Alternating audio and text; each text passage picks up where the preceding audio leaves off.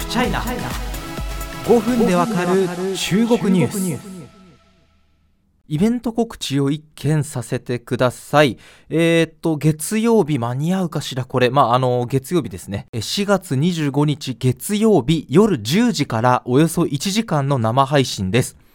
ウクライナ侵攻をテーマとしているんですが、ちょっと変わった切り口から、えー、突っ込んでいきたいと思います。題して、ウクライナ侵攻から考えるディスインフォメーション。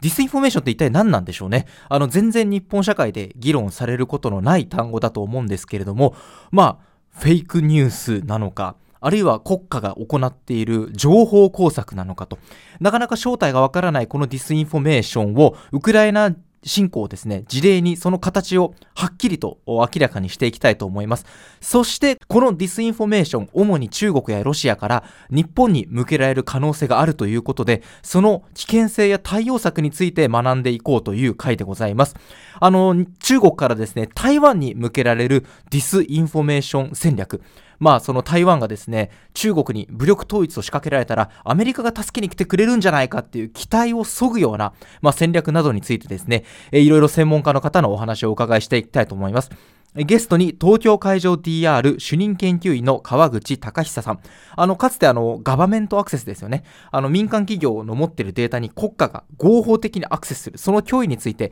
えー、取材にご協力いただいた方ですね。えー、紛争でしたら、八田までというですね、えー、地政学をテーマにした漫画でもおなじみの方です。えそして、中国から台湾に向けたディスインフォメーション工作については、法政大学の福田まどか教授にお越しいただきます。あの、夜10時からですね、もう本当に、にあの専門的な知見をお持ちの方、お二人を招きしてのですね、えー、貴重な公開インタビューとなります。おそらく録音も公開される予定です。このポッドキャストに載せられるかどうかはわかりませんが、ぜひ生でですね、えー、ライブ感のある中で、えー、ディスインフォメーションについて月曜の夜からですね、あの、のんびりと学びを深めていければと思います。ぜひご参加お待ちしております。え視聴方法についてのご案内です。えツイッタースペースという機能を使います。あの、クラブハウスって流行ったのでご存知の方多いかもしれないんですけど、まあ、ツイッターでできたですね、音声機能ですね。要も、あの、このポッドキャストと同じでですね、本当聞くだけの音声での伝え方ということになります。